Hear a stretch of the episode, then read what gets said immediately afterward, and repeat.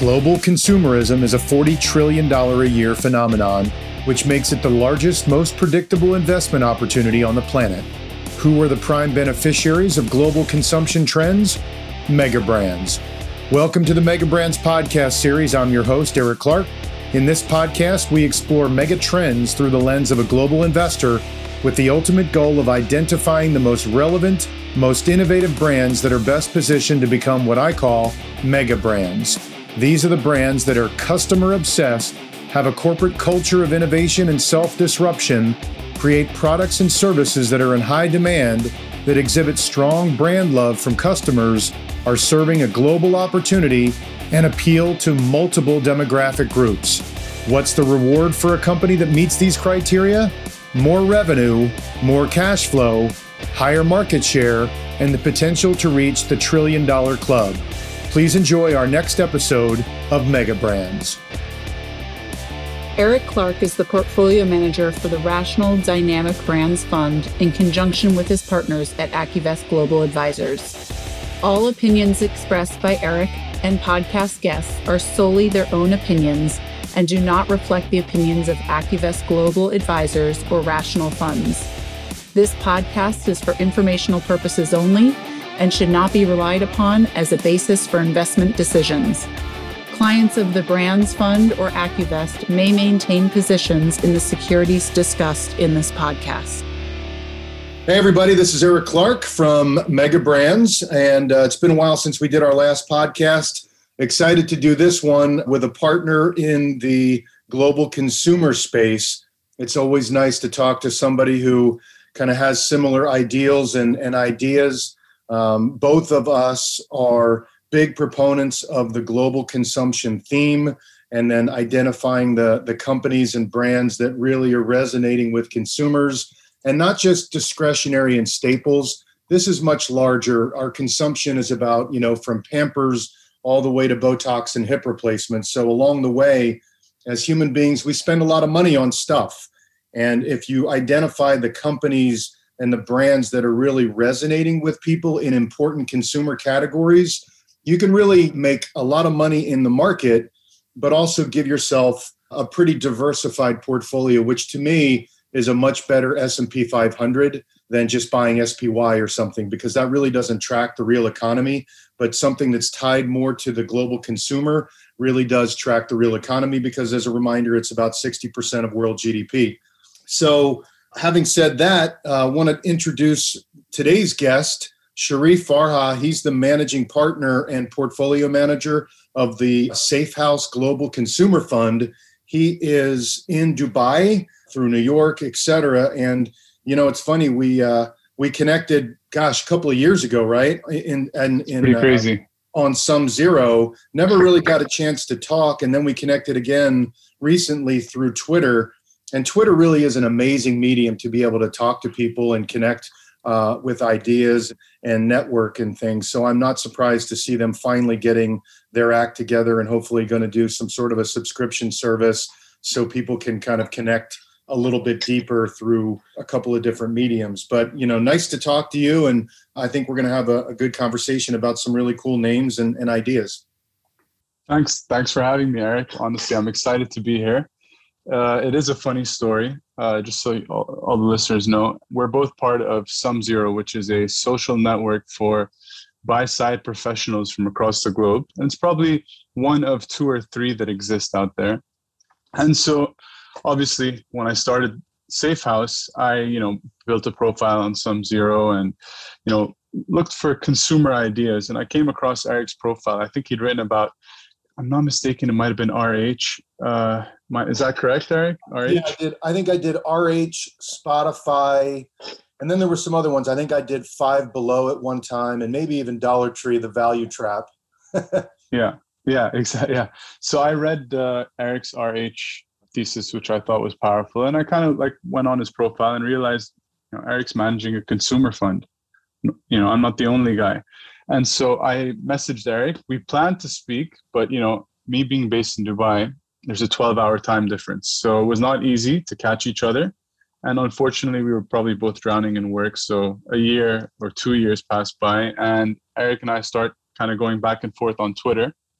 and we realized that you know what we've actually met basically on online about two years ago on SumZero. so we never had a chance to speak and so we decided to get in touch and we've kind of uh, kept in touch since and uh, you know it's it's kind of cool to be on both on other sides of the spectrum in terms of geographic like you know eric's in san diego i'm in dubai. Both beautiful and sunny but you know big big difference time zone difference and we're both global consumer investors. It's funny that i have not met any other global consumer investors ever except for you. I know there's a few funds that exist, but you're the first person I've actually gotten in touch with. Well, it's funny when I'm talking to financial advisors here in the US, I always start off by saying, I'm almost completely confident that nobody has talked to you about the most powerful and obvious investment theme on the planet. And they're like, well, all right, I'll bite. What are you talking about? And then I just launch into the global consumer and they say, you know what? That is really odd that something so big, so obvious, so powerful and nobody talks about it. My portfolio is underweight it. Um, nobody speaks about it. Wholesalers don't talk about it.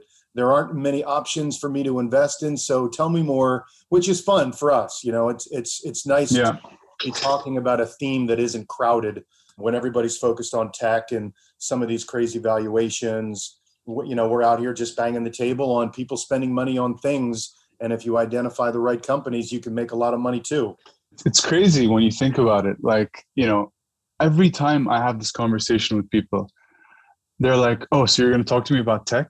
I'm like, uh, "No, there's other sectors that are exciting that are not technology based." And when you think about it, like from an investor standpoint, the consumer sector is actually probably more interesting in the sense that, you know, it's more defendable. Moats are stronger.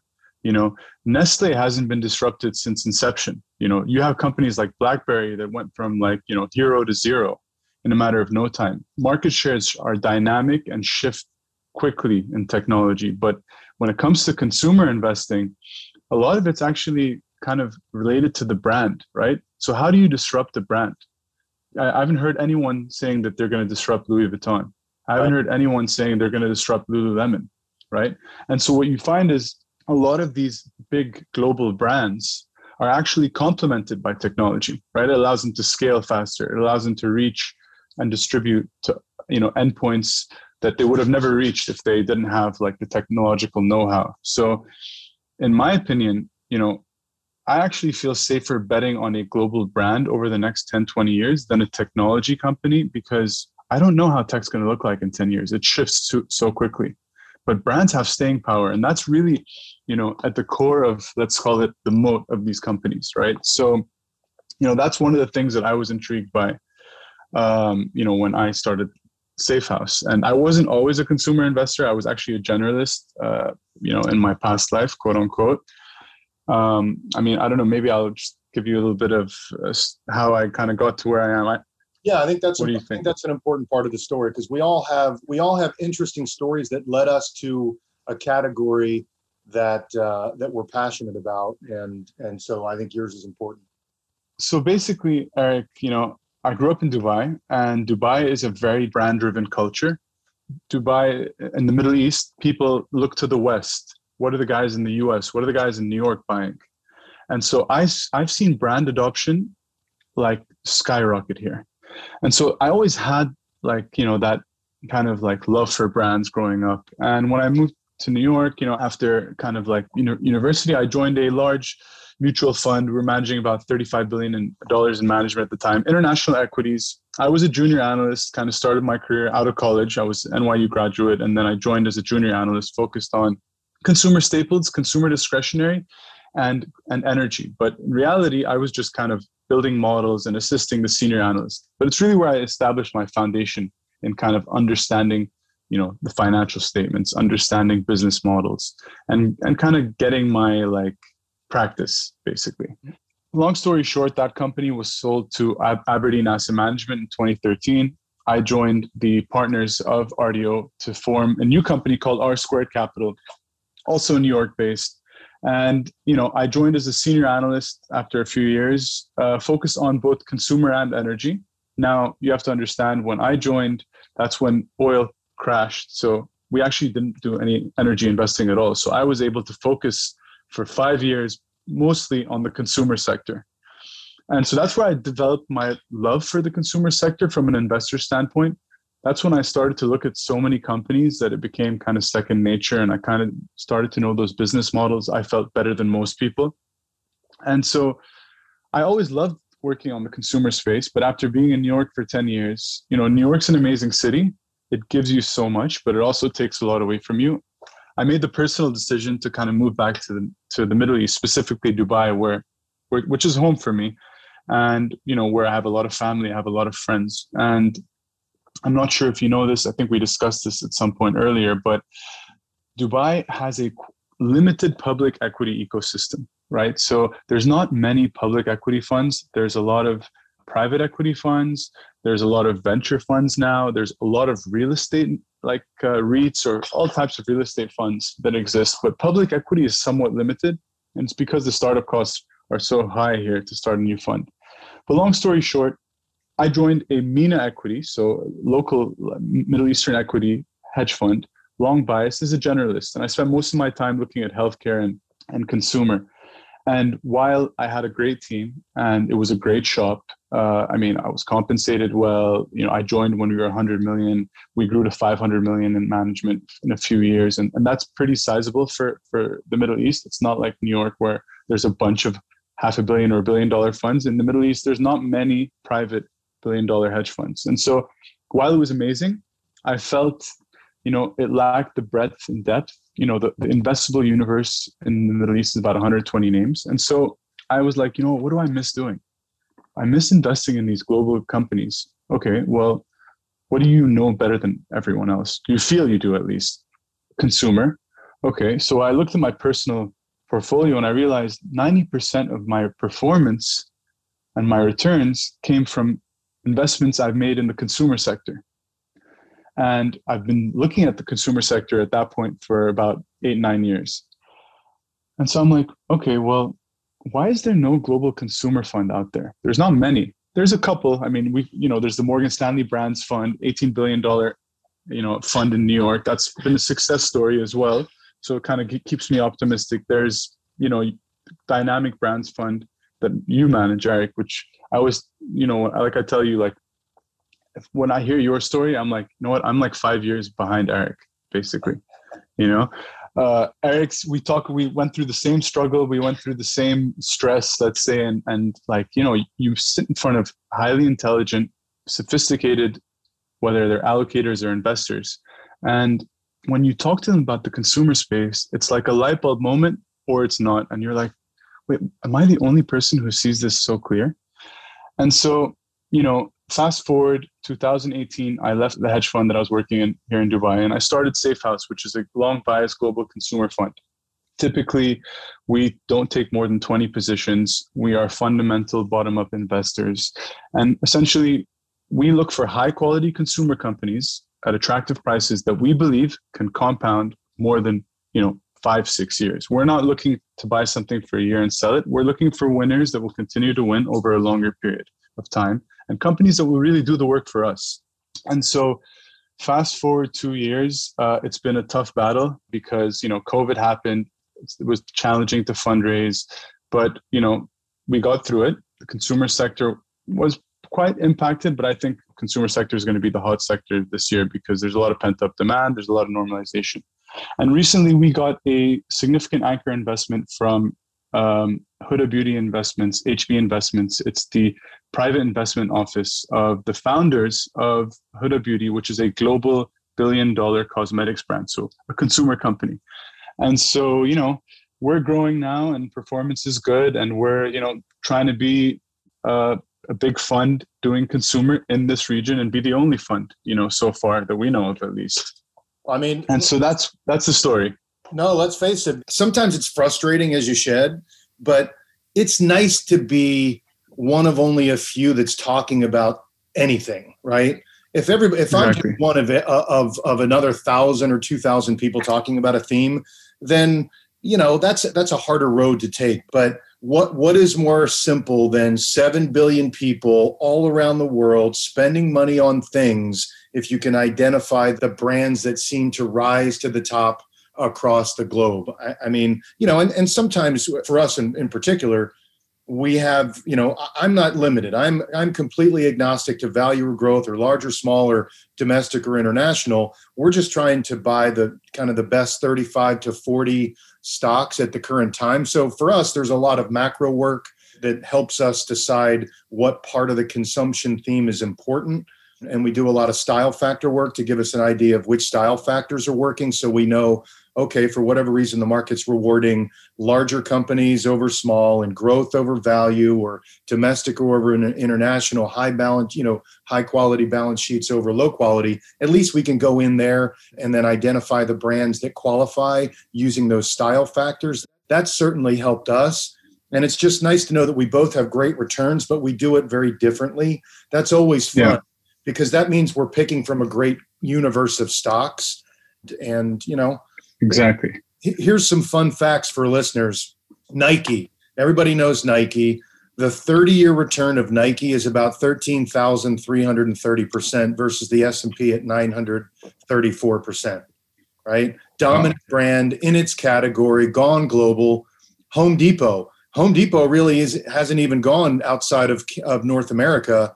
That return yeah. for 30 years is 10,446% versus that 930 even boring companies like O'Reilly Automotive, automotive parts, retail stores, 18,487% over a 30 year period. And then you look at Amazon, which has only been around, I think, since 1997. That's about 160,000% return versus almost 500% for the S&P. So, you know, names like Tesla that's just been around 11 years, 20,000% plus versus 247. So, if you can identify companies that are really resonating with consumers and you and they have products and services that have a global opportunity and even better if they appeal to to younger people as well as older people that opportunity set is so large that you know if they execute on the plan my gosh the the returns can be can be spectacular. And again, it's nice to know that we're we're we're you know playing with a limited group of people, which is wonderful. Um, yeah, knowing that we don't we don't have a ton of time, people really love to to hear about themes that investors like currently. You know, last year obviously was a difficult time for the economy, but between the stimulus and the Fed uh, liquidity and and the ability for consumers to get most things online and the digitization story and technology. You know, a certain kind of company did really well last year. We were fortunate enough to be able to pivot and have a lot of exposure and had a great year. But this year is a little bit different. Comparisons year over year are harder for certain companies. And, and what's working this year versus last is is in many cases very different. So I'm curious kind of how you position the fund currently just from a thematic perspective, you know, think big picture and then, you know, I'd love to get into some of the names that you like currently. Sure, sure. So, you know, kind of big picture, we have our portfolio cut into seven themes. First one is social gaming. We think gaming is becoming social. Kids are playing with friends, not even kids. The average gamer in the US, I think, is 37 years old. We believe in two sided marketplaces, marketplaces that really only connect buyers and sellers. Think of uh, Spotify doesn't produce anything. Think of a Farfetch doesn't produce anything. Um, we think we we love the passion and creator economy that's emerging in the United States specifically, and it will inevitably spread throughout the world. We think the fourth theme is the ease of being an entrepreneur. It has never been easier to be an entrepreneur globally. And then, you know, uh, two other themes is depth over breadth. We think, you know, e-commerce started off as Amazon offer everything, and now we're looking towards depth like Chewy, pet-focused online commerce, Ulta, cosmetics retailer, you know, Starbucks only coffee, right? And lastly, uh, is retail 2.0. We don't think retail is dead, but we think retail must transform the customer experience in order to drive traffic. And so, you know, happy to talk to you about a name that we think fits in in that space or you know what do you recommend? Yeah, I mean, you know, the, the two sided marketplace I think is pretty interesting. I mean, you mentioned Spotify, we own that one. Farfetch, we used to own that. Uh, we don't currently. So if you know if there's any any story or or kind of what you're seeing in that two sided marketplace currently, how consumers are spending, that could be interesting. But you know, you have uh, carte blanche to kind of go anywhere. I, I would say if you if there's an area or a name or two that you're just really passionate about at a time when, you know, let's face it, the markets have ripped back, lots of stocks are expensive. So I think, you know, fresh money names today get are kind of intriguing because let's face it, you know, lot, lots of stuff has moved and and I mean I think we both get paid to be nervous all the time. So I'm always, yeah. you know, looking at what I own and how much risk is embedded in the current valuation and the chart versus what names I think have the best opportunity going forward because it's, you know, you can be happy about your past returns, but you have to you you, you always have to be looking out the front of the mirror. Uh, exactly. Yeah. Exactly.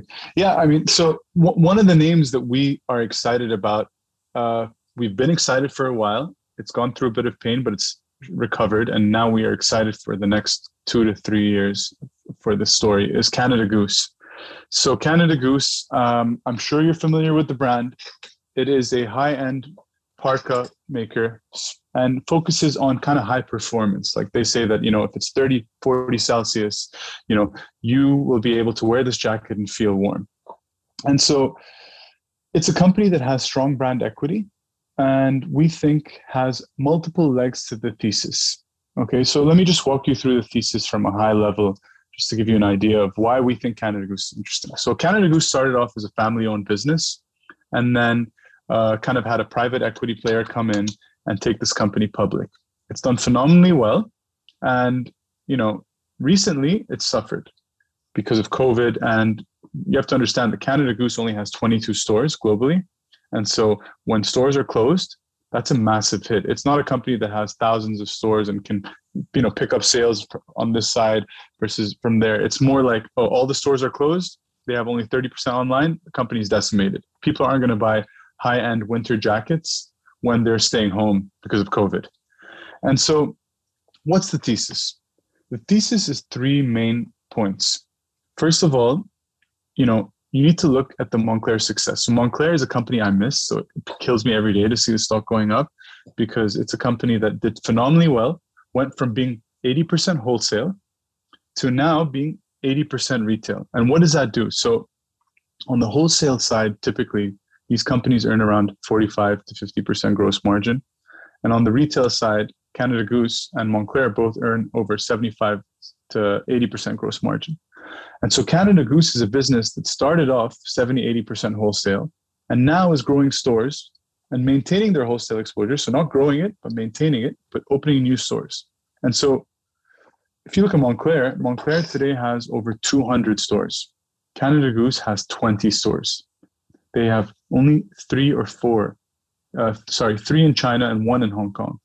As you know, Eric, China is the kind of mothership for luxury goods and luxury spending, right? I mean, that's what drives growth on a global basis. And that's a function of obviously income growth and millennial spending. And so we think the following is going to happen, and this is what we management is guiding to. Management want to double store count in the next three years. Conservatively, we believe that will more than double sales because of price increases. At the same time, because they're doubling their retail store exposure and maintaining their wholesale exposure, you're going to have more sales coming from that high margin, 75% gross margin direct to consumer, which is online and retail, and less coming from the 50% gross margin wholesale. So you should see gross margins expand over that period of time.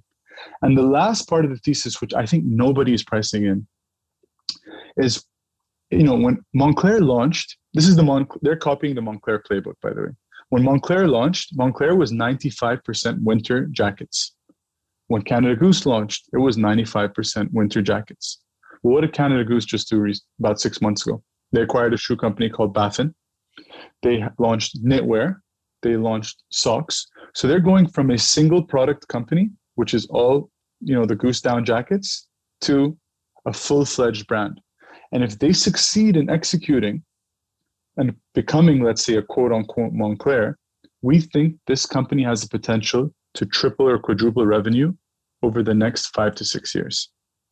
currently, consensus expectations are that the company is going to be doubling revenue over the next four years.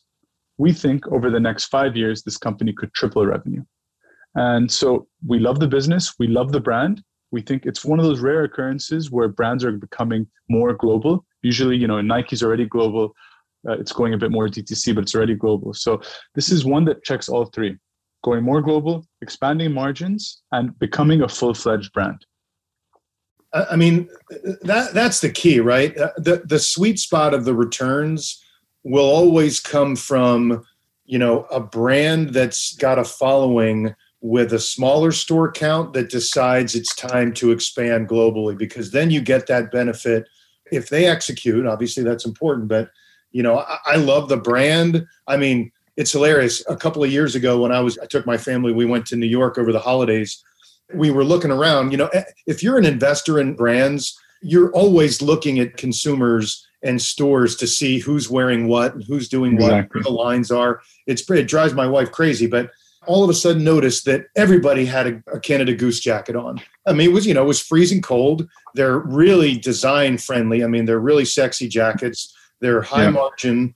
Uh, they're not for everybody, obviously. But uh, by the way, do you know if have they partnered up with any of the buy now, pay later, you know, the affirms or the afterpays? Because that's a key to be able to let somebody buy that twelve hundred dollar jacket and at least spread the payments out. To me, that's a big theme for us that just helps adoption for. It's a great point. Like it's a great point. They haven't done it yet, but I think they're definitely working on it. Uh, the same way Peloton, you know, it's a big been a big beneficiary for Peloton. If, if you know, uh, the buy now pay later with Affirm, and so yeah, no, I think it's it's something on the horizon. And, and like like I said, there's so much low hanging fruit, as you just mentioned, an example of one of them, that we think it's in such early innings of growth that uh, you know this potentially has the ability to generate multi-bagger returns you know people that listen to me anyway they know i'm a very technical person i'm just staring at the chart right now you know you it's yeah. basically back to 47 where it was august of 19 you know that might be a little bit of resistance but geez if you can print through there it's 62 65 just to get back up to that that former high so there's absolutely yeah. a lot of momentum in the stock it's been a good performer year to date i think it's you know it was basically at 30 at the beginning of the year. It's 47 now. Just looking into my screener, my brand screener, yeah. it's one of the top performing factors has been a 50 50 blend of operating kings, which is a, a, combination of strong growth metrics, strong margin, and free cash flow generation and growth with pure momentum. And that thing scores in the 94th percentile. So it's right up there in the basket of the of the companies that are best performing on a year to date basis. So it's from a style factor perspective, it looks great. From a story perspective, it sounds great. From a metrics and a growth, and nobody ever talks about it. You know, wh- when do you yeah. hear anything about Canada Goose, right? Exactly. Um, exactly. That's a great point. Other, any other companies or themes? I mean, listen, we both know, yeah, both own Spotify for a while. I mean, if you yeah. have anything, you know, it seems like that one keeps evolving. And, you know, I'll be honest with you that if you look at the financial metrics of Spotify, they're pretty uninspiring. But I still think this is part of the build process. And then the operating leverage comes later. And mm-hmm. so I still love the stock and think it's going to go much higher because they're just, I think they have amazing pricing power. Like you literally, they could double my subscription and I wouldn't even blink an eye because exactly. I, I just love the and and they haven't started to do that yet. So nope. think of the nope. potential, and that falls straight to the bottom line. Absolutely. You know, so I Spotify is a core holding for us. Um, it's it's a position we've had for some time, um, and you know the way we look at it is, is there's a few things to it. First of all, today, if you want to play the music streaming place, you have two options in the market. You have Spotify and you have Tencent Music. Okay. So in the developed world, Spotify is the only way to play music streaming. Okay.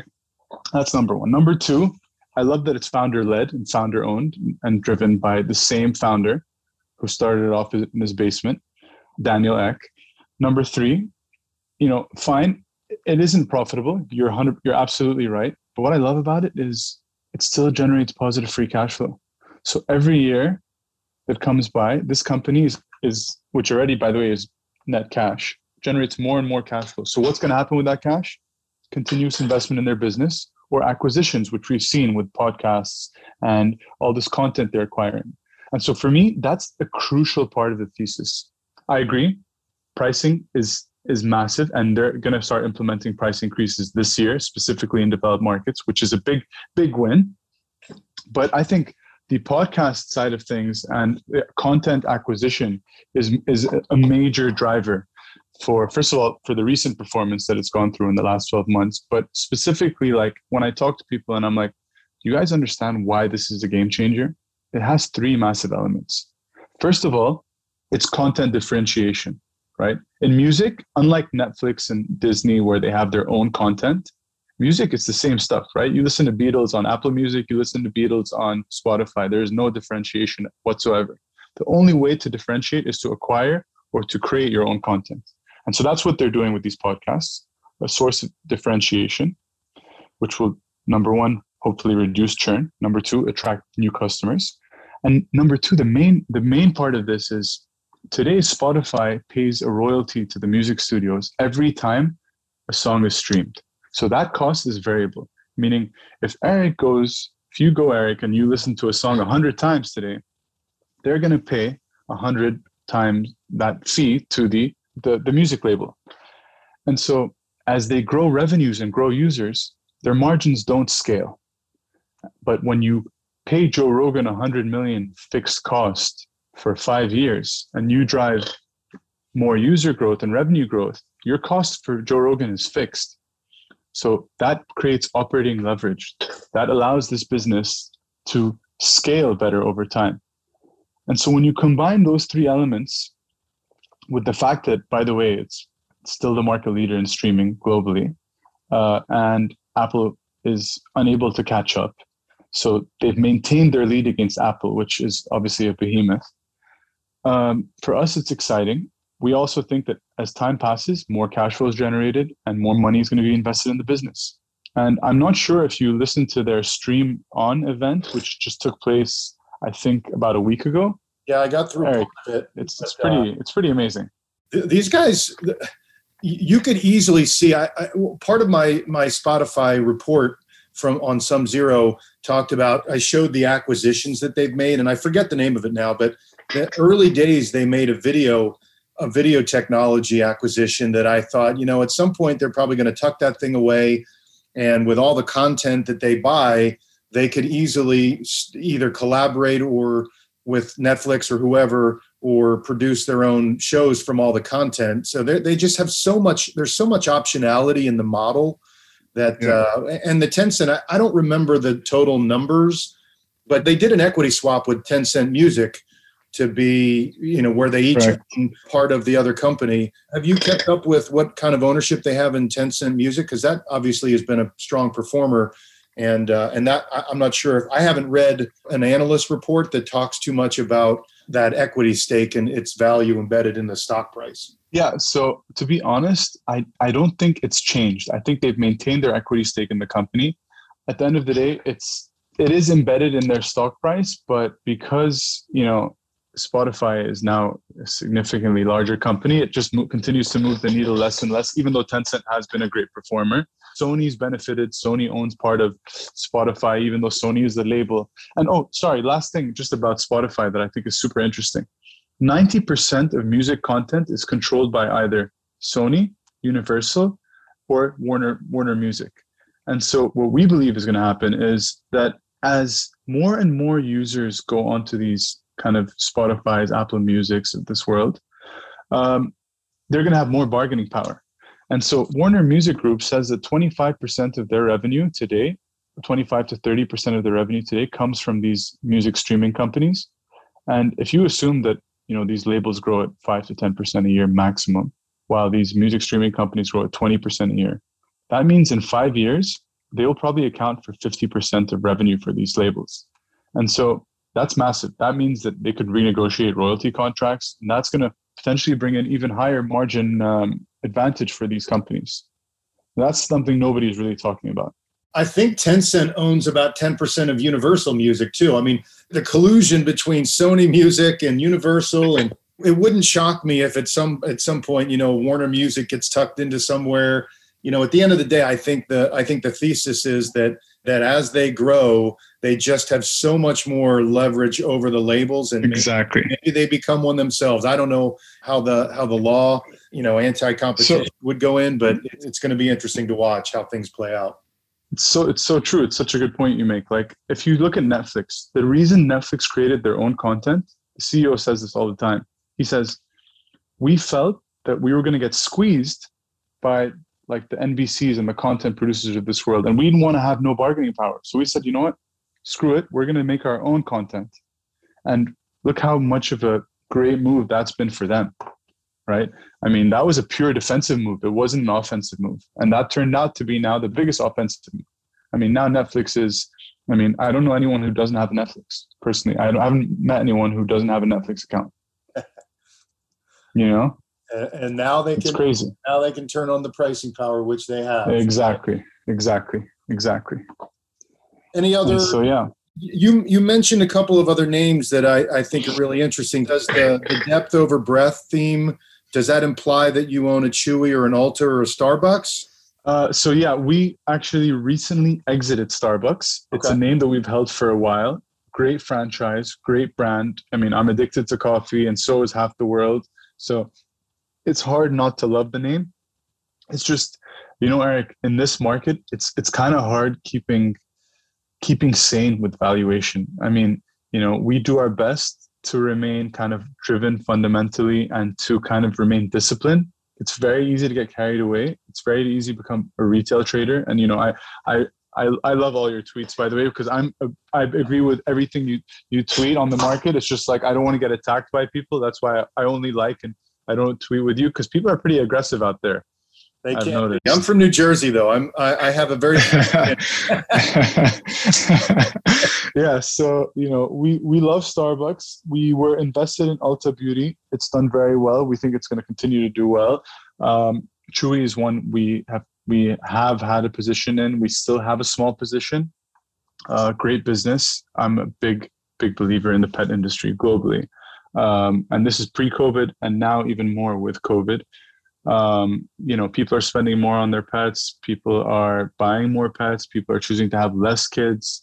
Uh, people are not having kids. I mean, see, this is all driving you know pet ownership, and so Chewy is just basically a, it's an amazing business, an amazing CEO, one of the best CEOs I've seen personally in the consumer space, almost as good as Gary Friedman, who I think is just a visionary.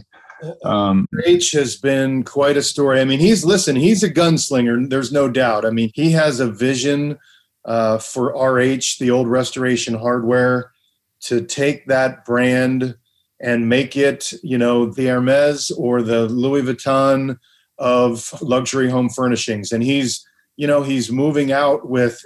If anybody has been to any of their restaurants uh, there's one in uh, in the Napa Valley in Yountville that's just super sexy, great food, great atmosphere.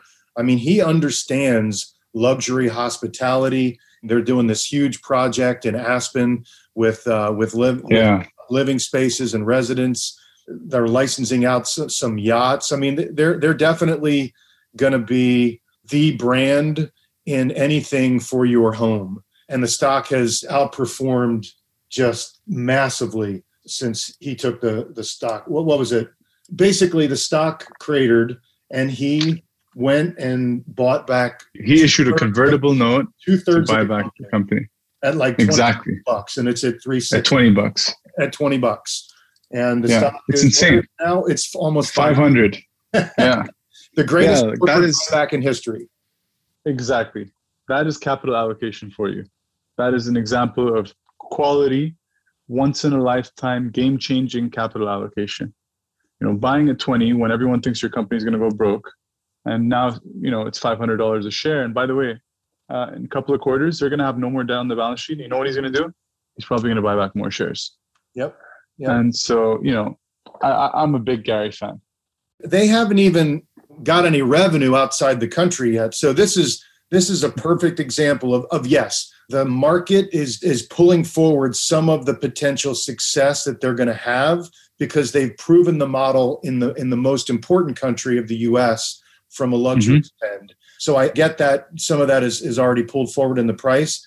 But right now, you're beginning that hockey stick growth curve as they open their first couple of galleries in, I think it's in London. And then those are going to be successful. And then they're going to go to Madrid and they're going to go to Germany. And, you know, so, so you get yeah. as an investor, you get a chance to go on the ride of this global expansion that's going to come. And there are so many markets that, frankly, I think they're only limited by the amount of capital they can they can spend without really, you know, kind of pushing the balance sheet to its limits.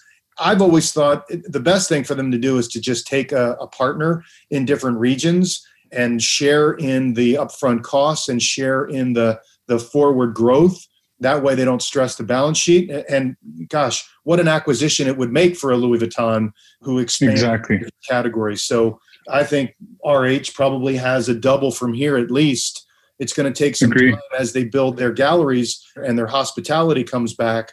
But that that's a name that it's a I think it's a top five holding for us, and I have no plans to do anything but buy more when they have you know short term hiccups because they will. It's a very thin stock. The short interest is still high. It's not as high as it once was, but there's there's definitely a lot of opportunity for for that one in a world where you know lots of people are mostly focused on things that are trading at 30 or 40 or 50 times sales yeah yeah i mean eric uh, i'm i'm not lying when i say this it's also a top five position for us.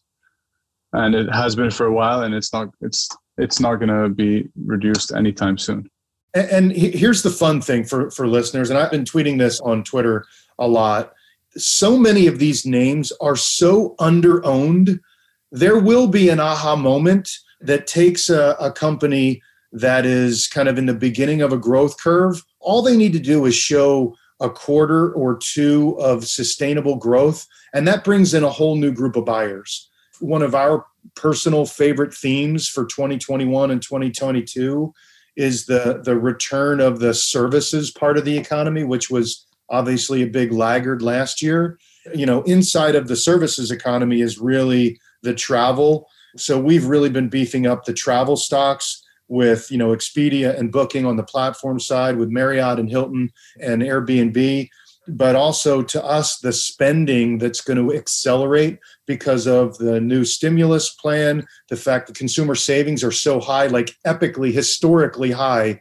Those have to mean revert down, and so there's a lot of spending capacity to come. And who's the biggest winner at the first part of the spending process? A Visa, a MasterCard, even an, an American Express. Those three brands are right, you know, kind of at the beginning of some unbelievably easy comparisons year over year because spending halted last year and now they're you know starting in april i think over the next two or three months they're going to have like you know minus 25% on spending trackers to up 100% year over year change in in some of the data so there's definitely yeah. some non-crowded areas that have lagged if you look at the chart of mastercard and visa those stocks are just sitting under resistance right now and if, if and when they break through and i'm i feel confident they will there's a whole new group of buyers that are going to come into those stocks too. And you know, the travel stocks are just completely underowned. You can't find you can't find much evidence of hedge fund exposure. You can't find much evidence of growth manager exposure.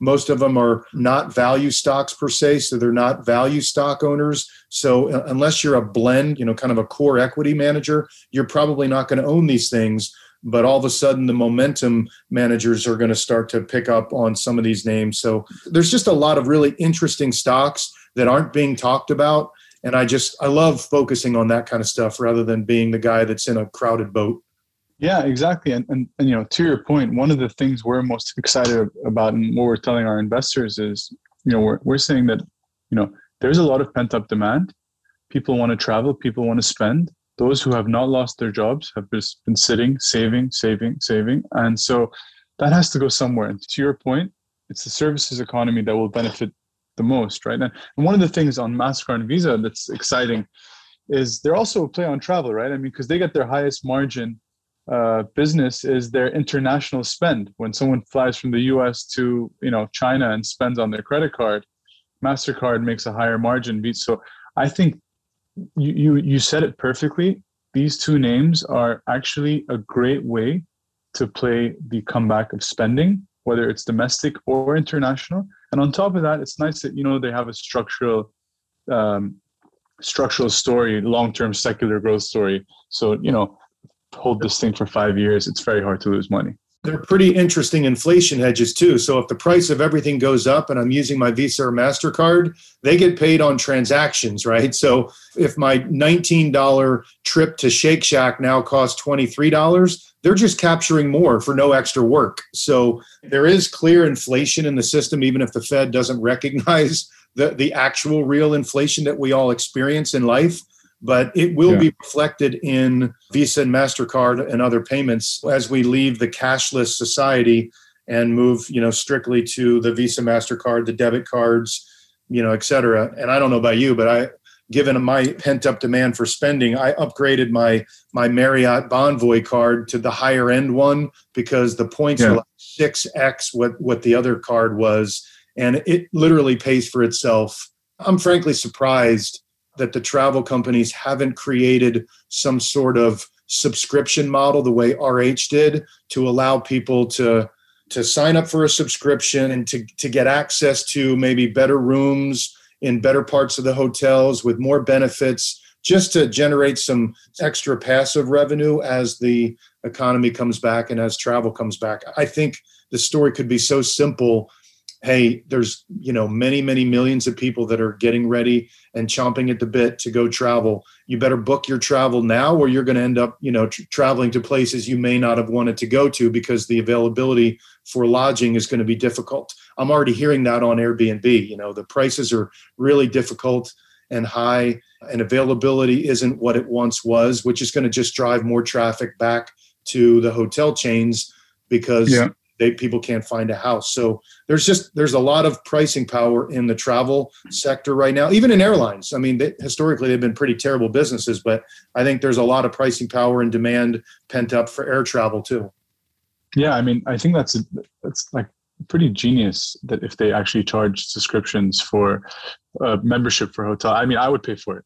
If you told me, listen, you could stay at any of the Marriott hotels and pay a whatever thirty dollars, fifty dollars a month subscription, uh, per, you know, membership, even if you don't travel, I would pay for it just to ensure that I can stay in my favorite hotel and get that same room that I liked last time I went there. Absolutely. For sure. It's actually a genius idea. I'm surprised they haven't done it already. Oh, I have a buddy of mine who runs a brand consulting firm, and I, e- I emailed him like, "You have Marriott as a client, right?" He said, "Yeah." I said, "Can you just run that up the flagpole because I think you know with with the tens of millions of Bonvoy members, they could, they could probably generate hundreds of millions of dollars almost overnight that they could use for renovations. And you know, it, it wouldn't shock me. I, I, selfishly, I wish uh, you know we just stayed at the at a property, the, uh, Bacara in Santa Barbara. And I love the Airbnb stay over the hotel stay because I like to cook. And I'm shocked that they they haven't thought about upgrading parts of resorts, knocking down some walls, making them three, four bedroom suites to be able to pull in some of the Airbnb network while giving them still a lot of the hotel benefits and the services and the pool and and all that stuff. So there's a lot of innovation that could and should happen in the hotel business just to compete with Airbnb. But um, you know, listen man we're running up against the the uh, the hour. We could talk about yeah. this stuff all day. Let's let's plan on doing this again for, for sure know, if there's any last uh, thoughts you know for listeners on how to reach you on twitter you know et cetera et cetera with your website please please list that because I, I want people to follow people that really have good ideas that are non-consensus and uh, you certainly have a lot of those. I love your safe house ideas manual with some of the ideas. They're just great Thank you. Thanks so much. I appreciate that. So, yeah, our website is safehousecap.com. You can contact us there. You can also find our ideas there.